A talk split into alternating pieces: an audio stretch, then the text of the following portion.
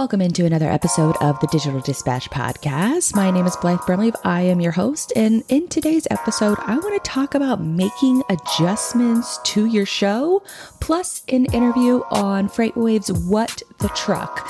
And in this episode, it's going to be a little bit of a different format because I'm actually making some adjustments and making some changes to my content roadmap. And the reason for that is because I just started up a new show with FreightWaves called Cyberly this coming Thursday will actually be the fourth live episode, and I'll dive into what that show is all about a little bit later on. It'll get covered during the What the Truck interview that I'll play. But it's been a little bit of an adjustment. And for when I say adjustment, back in November is when I originally launched this podcast with the idea that I would be publishing at least once a week and then move into more experimental content, uh, interviews, things like that. And it didn't take long to have the show noticed by the team over at Freight Waves. I ended up doing some guest co-hosting with them on Put That Coffee Down and it led into a role where I now have a weekly paid opportunity creating content and talking about the things that I love. A lot of those same topics that I cover already on this show.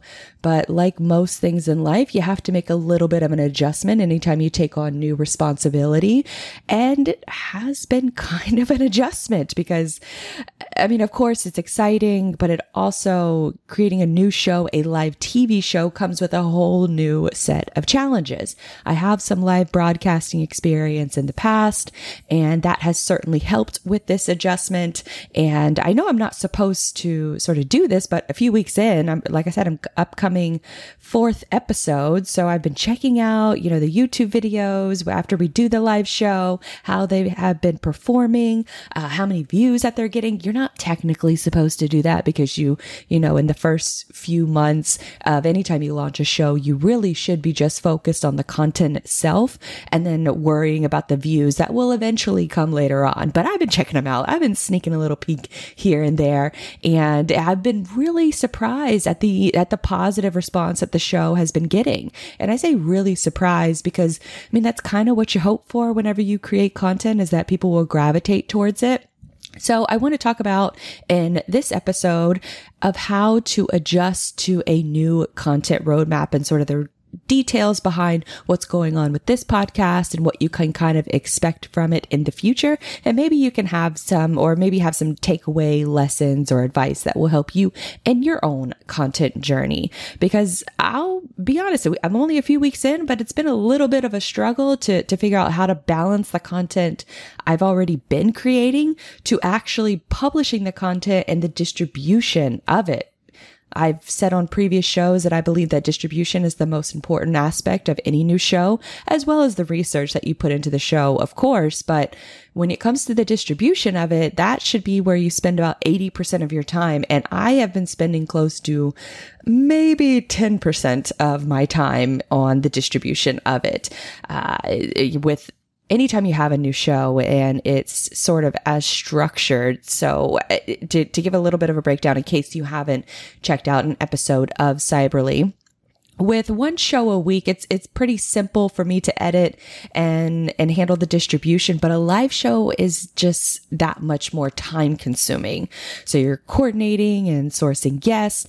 I'm making super detailed show notes. Usually uh, you know a typical episode that you hear on on this podcast is you'll hear uh, you know me just list a few bullet points and then I'll just shoot from the hip and I'll just speak from experience. With a live show it's a little little bit different where I have to be looking at the camera constantly. I can't exactly be reading off of a script. Uh, it, it's like I said, the show notes have to be super detailed. I'm also incorporating, you know, B roll footage and where that fits into the show. And if you don't know what B roll footage is, B roll footage is images and videos that are shown during a live TV show while you're still speaking over top of it. So you can still hear my voice, but choosing those graphics and, and at what point to insert them in the show, working with the producer creating graph new graphics for even the social media clips that I share online.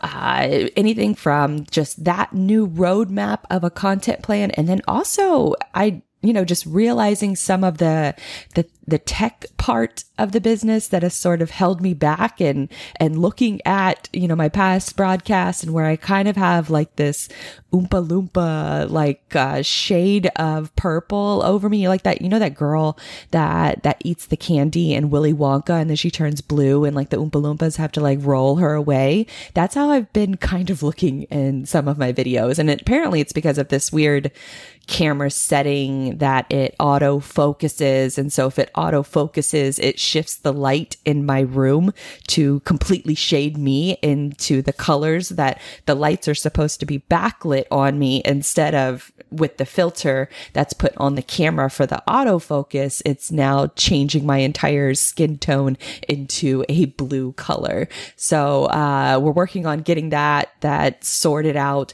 with a new camera and lighting equipment and and and things like that. So uh, that's just one caveat of it. And then also getting used to a new schedule. I have been in the position where I've been able to record on maybe a Friday afternoon or a Sunday, get the show edited and published first thing on Monday mornings. Now my schedule has switched to where I'm doing these shows in the middle of the week. So it actually impacts the availability or, or, the time that I have to chat with clients, to chat with leads. So I've had to shift some things around in my schedule in order to make that accommodating. But on the flip side, it actually works out a lot better because now that I'm able to record during the middle of the week, theoretically, I should be able to just handle the editing over the course of the weekend and then be able to get out not just one show, but several shows throughout the week. And so trying to figure out what that kind of looks like is probably a, a, a, situation where I'm overthinking it.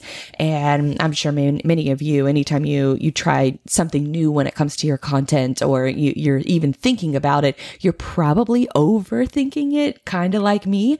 And, and so I'm running into this sort of just like a brain dump where I'm trying to figure out how do I differentiate Cyberly from the Digital Dispatch podcast and if it needs to be differentiated because it is a lot of the same content.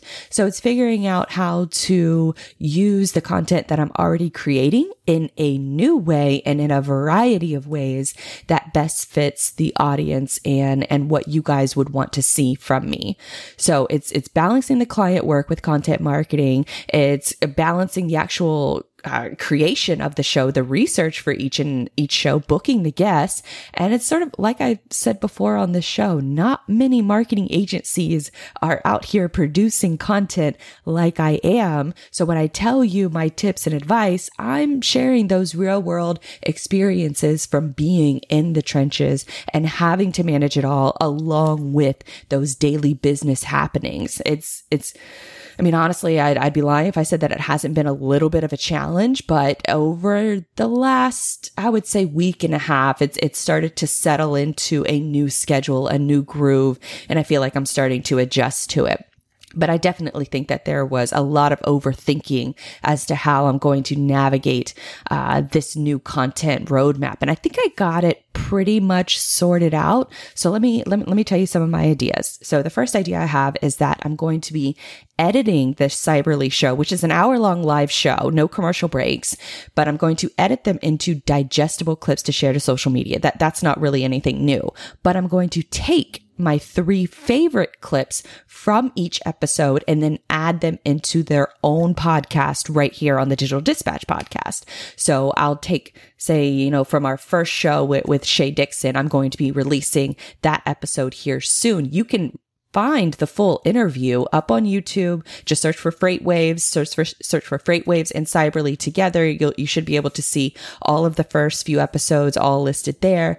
Um, and then in addition to that, I'm going to take those, my three favorite moments from that interview with her, and then that will be its own podcast on Digital Dispatch. But then each of those moments that I'm sharing are also going to be clips shared to social media. So it kind of, it, it it's, it's taking, some of that content that I've already been creating and putting it into a different medium. And so then that way, the idea is that if you really like the three big moments that you heard from the interview, then ideally you're going to go and check out the rest of the interview so that you can hear the rest of it. And so that's sort of my line of thinking when I, am I'm, I'm approaching the, the three clips environment and then getting them up on the digital dispatch podcast. So anytime I do that, I'm going to take the show notes and add the links in so that you can go easily find the full episode and listen to it there. And then in addition to that, anytime I'm on an interview with another show, I plan to share that here too. I think that that's a podcasting has a little bit of a discoverability problem. And so that's why you see a lot of podcasters will share their episodes to YouTube because YouTube is so great at their with their algorithm and recommending new shows to you based off of other shows and content that you've already been listening to or watching. So using that methodology, we can take from a podcasting environment, we can use other interviews that we're already doing and then share that same interview with you guys. And then that way you'll also be exposed to that new show. And if you like that new show, there'll always be links in the show notes in order for you to go and listen to the rest of it. I feel like that's a, a really good balance between, you know, using those different tactics. It's a good balance between short and long form content. Plus it, it puts everything into one place. It gives the podcast a chance to show up in the feed more often because I believe that that plus audio becoming more searchable will also help, you know, certain episodes when it comes to discoverability, not just for my show, but for shows you might like too. So that's all of that to say that a lot of good things are going on and it's okay to have those moments where you have to take a step back in order to refocus and readjust to those new challenges as they're presented. Because I know I'm not the only one going through this either. There are nine total new shows that have been launched this year on the FreightWaves platform. And I'm talking like from January to now. Tim Dooner, who was an interview guest on this podcast just a few episodes back, does a really good job social media of showing his own sort of, you know, behind the scenes as director of audio over at FreightWaves. And he's sharing some different stats and numbers of how FreightWaves has grown as far as the content game is concerned, especially when it comes to podcasting. And so those numbers with them launching nine new shows this year to include Cyberly is, is all really good insight to see the growth of their platform. So I just, I feel like that it's a really good uh, platform to be a part of and a really good medium to continue to explore and continue to, to challenge myself when it comes to the content creation game. And so, as a bit of a segue, Dooner was kind enough to invite me on his show where I could break down exactly what Cyberly is all about and my road to getting there. So, I won't waste any more of your time on, on talking about what this new podcast formula looks like for me. Let's go ahead and dive into the segment that I appeared on What the Truck just a little over two weeks ago, breaking down what Cyberly is. So, hope you guys enjoy we have another new one as Blythe, who's with us now. She has launched a brand new show called Cyberly last week, and she's here to tell us all about it. Blythe, welcome back to the show. Thank you guys for having me. I, I see the studio space is coming along nicely. It is. We I have a lot more equipment coming uh, on the fifth, and then Billy over at production is going to come over and we're going to get this really set up. But you know, beats the master bedroom like I had before. Looking good. I think she was talking to me, Dooner. She was oh, talking to me. okay. Sorry about that. Well, all right. Here's a little cowbell for your new show, by the way, just to kick things off right here. So, what did what is first of all, what the hell does Cyberly mean, and what is the show about? Well, Cyberly, it was kind of a, a, a fun research project that I, I conducted for myself because I was looking for something that talked about that implied tech, that implied the internet. And at first, I was going to go with the the show name Source Code, and turns out there's a couple other shows out there that publish quite frequently using that name. So it's probably not the best idea to go after that one. And then I discovered I, I was trying to play off the word of, of you know cybersecurity, cyber, doing things on the internet, and I googled the word cyberly it turns out no shows existed with that name, and Urban Dictionary actually quali- or, uh, classifies it as to do something through the internet.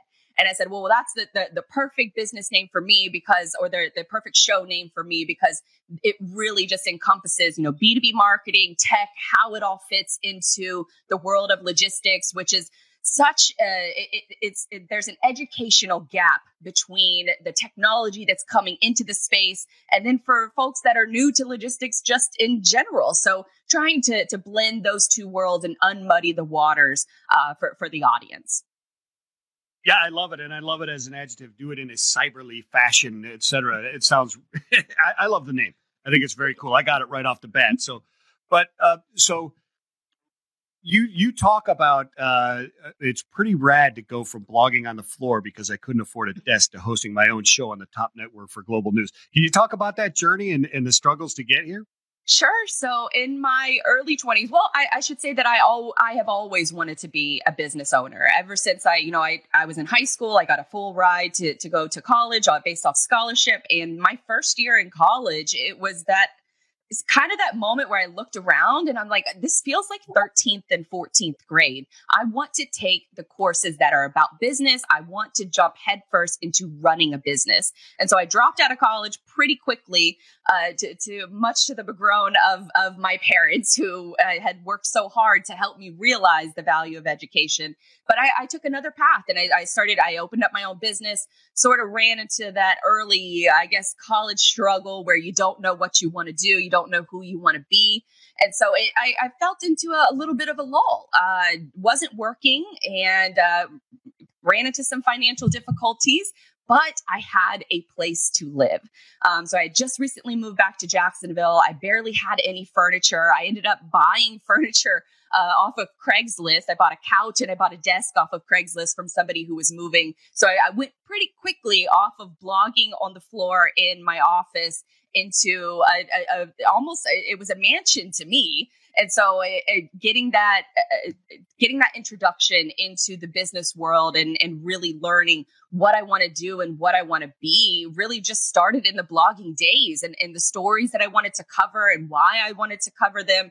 And I really credit blogging back in the mid 2000s as giving me the opportunity to get familiar with writing, what my writing style is going to be, what my voice is going to be. And that evolved into a, an opportunity to work at a local magazine. It had then evolved into opportunities to work in local sports broadcasting.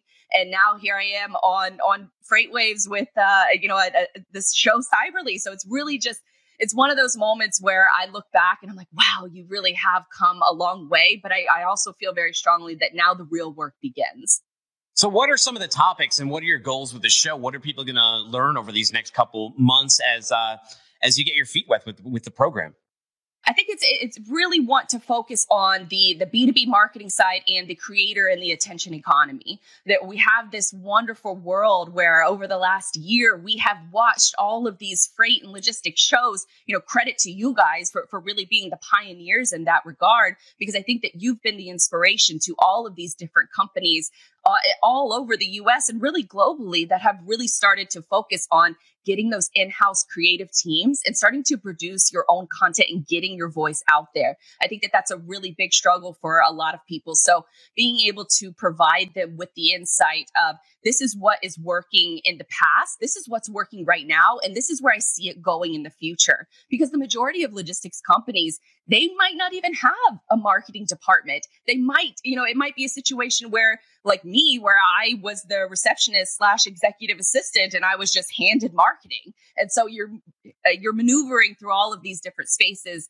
uh, trying to figure out how to get your voice out there. And so that's really where I, I see the show going is focusing on the creators that are making some noise now and where I see the attention economy going, you know, where we spend time online. Is it through video? Is it through short form video? Is it in Clubhouse? Is it on Twitter? Is it, you know, in Instagram? Uh, which which of these networks are dying, and then which ones can we jump on and and gain that early influence on those platforms?